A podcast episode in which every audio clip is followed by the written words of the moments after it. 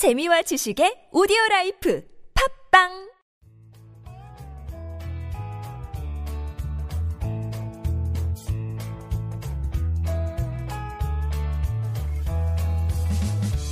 황홀하고 찬란한 어린 창조적 유희. 여기는 한지훈의 고전에서 찾아낸 단단하고 수상한 심리학. 고단수 심리학입니다.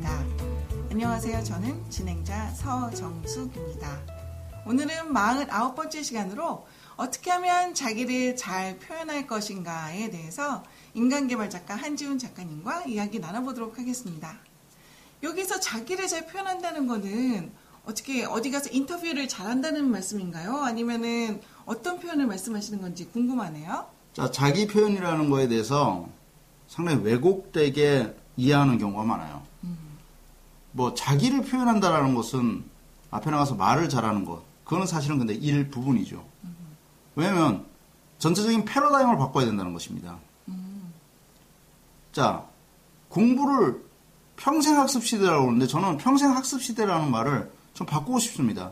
평생 자기 표현의 시대다. 자, 자기 표현을 할 수 있는 자리는 갑의 자리예요. 네.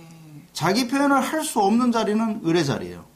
아, 그 자기 표현이라는 거는 자기 의지대로 이야기할 수 있는 자리를 말씀하시는 거군요. 그렇죠. 그런데 자기 스스로를 을이라고 말하고 자기 표현을 하지 않고 살아가는 사람들은 아직 그 가슴 속에는 나는 아직 배워야 될 존재, 그리고 나는 지금 자격증이 필요한 존재, 그리고 나는 아직 부족하기 때문에 조금 더 수련을 하고 난 뒤에 갑이라는 자기 표현의 수단까지 올라갈 거야 라고 말합니다. 아, 자기 의도한 바를 다 이야기할 수 있는 자리. 그렇죠. 네. 그런데요, 그때쯤 되면요, 그, 시동을 한 1년 동안 걸지 않은 자동차를 한번 비유를 해보죠. 네. 시동을 한 1년 동안 걸지 않은 자동차는요, 시동이 안 걸리거나, 시동을 특수한 방법으로 걸어야 되는 경우가 있어요. 그렇죠. 배터리가 계속 충전되지 않았기 때문에. 자, 바꿔 말해 봅시다. 자기 표현은요, 어느 순간에 팍 하면서 터져버리는 것이 아니라, 그리고 교육이나 대학이나 대학원, 자격증을 취득했다고 해서 그날부터 자기 표현이 가능한 인간으로 재탄생하는 것도 아닙니다. 약간의 도움은 받을 수 있겠지만 그건 그렇게 다 전부 다라고 얘기할 수는 없겠죠. 그렇죠. 음. 자기 표현이란 부단한 자기 노력에 의해서 이루어지는 것입니다. 그럼 자기 표현이 무엇입니까? 라는 질문을 해보자는 거예요. 제가, 제가 처음에 얘기를 했습니다. 지금 시대를 평생 교육의 시대라고 보다는 평생 자기 표현의 시대로 명명해야 된다. 네. 이것은 무슨 소리냐면 인간을 자기를 표현할 때만이 행복하거든요.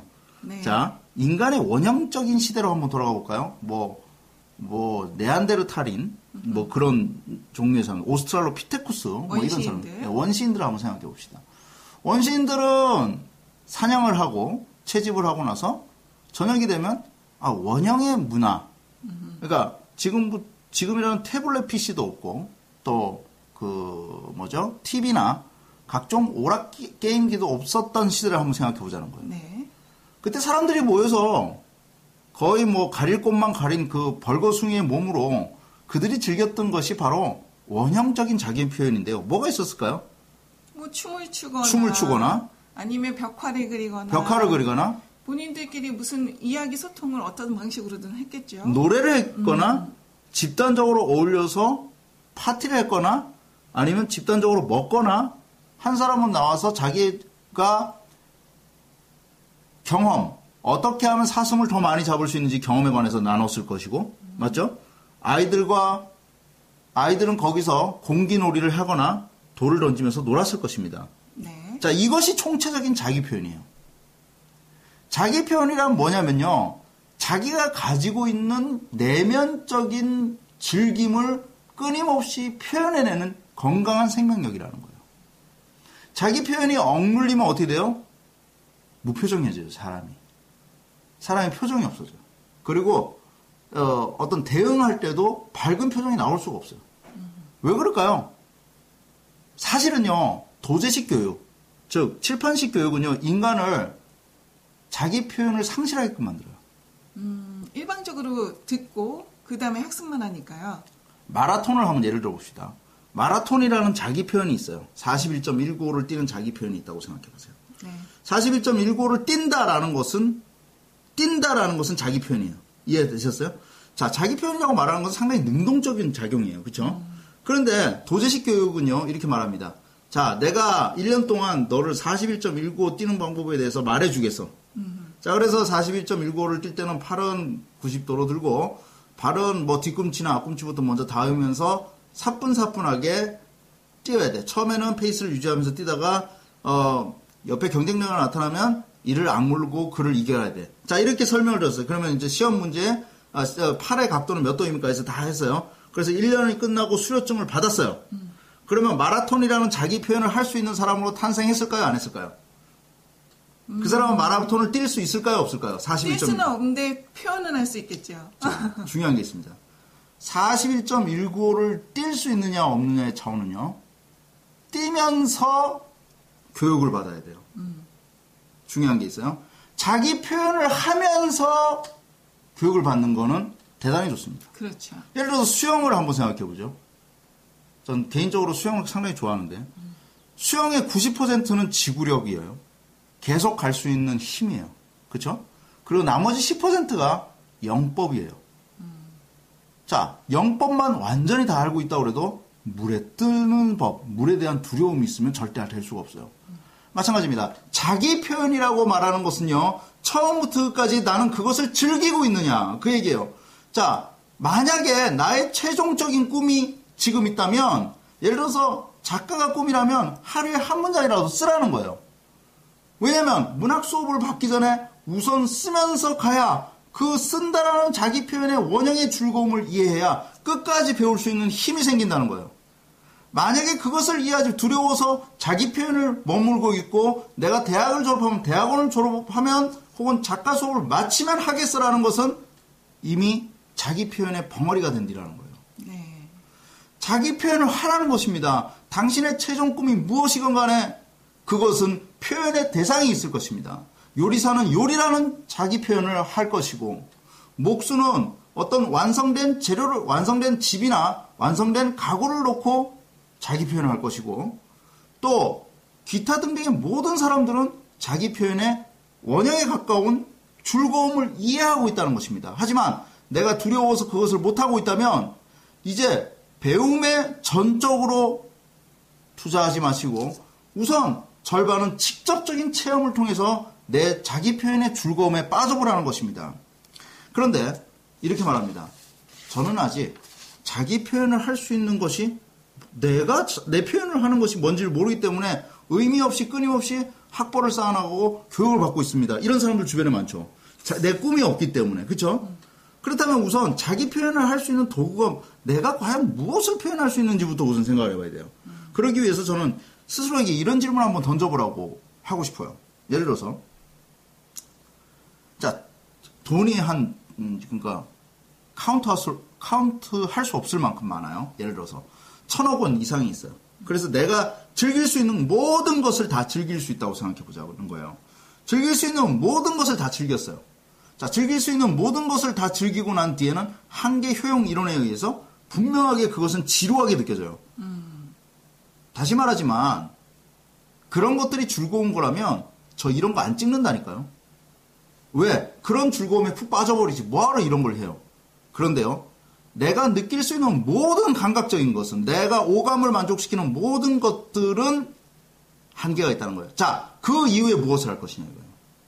한계 효용에 부딪혔어요. 부페 식당에서 더 이상 먹을 수 없으며 좋은 차를 더 이상 타도 재미가 없으며 아무리 멋진 여자와 성관계를 해도 재미가 없는 그 순간이 왔을 때 그럼 그 다음에 무엇을 할 것이냐. 자, 그것이 뭐예요? 그것이 바로 그 다음에 평생을 가져갈 수 있는 자기 표현의 욕구의 분출이에요.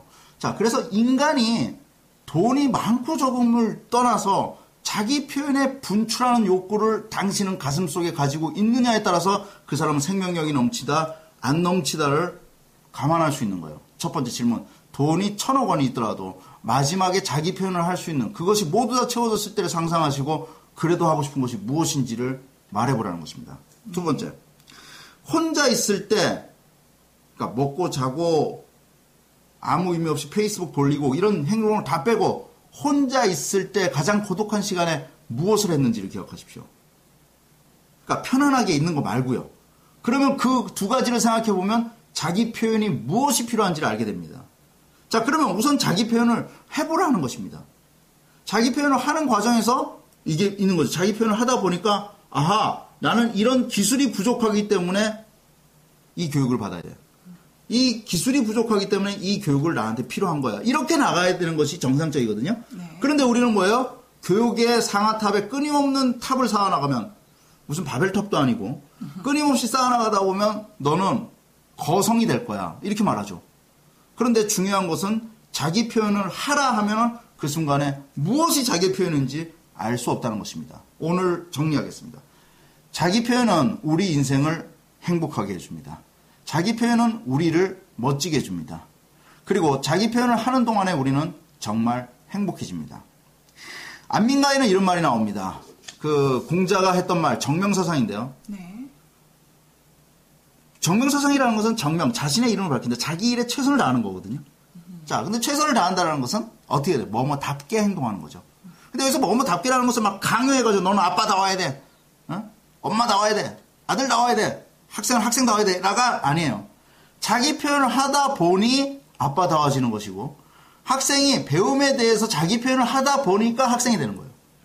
직장인이 직장인 다워야 된다는 것은 정명의 진짜 의미는 그냥 강제로 아빠 다와라 이런 말이 아니에요. 자, 그러면 자기 표현을 하는 단계에서 그 역할에서 충실한 사람들이 사회 곳곳에 있을 때 그 사람들이 하모니를 이룰 때 태평성대가 온다라고 안민가에서는 이렇게 말하고요. 네. 자, 임금이 임금답게 행동하고 신하가 신하답게 행동하고 백성이 백성답게 할 것 같으면 나라가 평안해질 것이다. 이것이 뭐예요? 안민가의 핵심 내용이에요. 이게 공자가 말하는 정명사상. 공자가 말하는 정명사상의 핵심에는 바로 자기 표현이 네가 지금 그 일에 대해서 정말 평생을 자기 표현할 수 있는 힘을 가지고 있느냐 아, 아, 억지로 내가 아빠가 됐어 억지로 엄마가 됐어가 아니라 그것을 확실하게 자기 표현할 수 있는 를 담고 있다는 것입니다. 자기 표현, 신나는 여행, 그것은 우리를 흥분되게 하는 것이며 교육을 넘어선 평생 아름답고 행복한 인생을 살 수 있는 힘이고 생명력입니다. 실천해 보시기 바랍니다. 감사합니다. 네. 지금까지 한지훈의 고단수 심리학 저는 서정수 네, 저는 작가 한지훈이었습니다. 감사합니다. 감사합니다.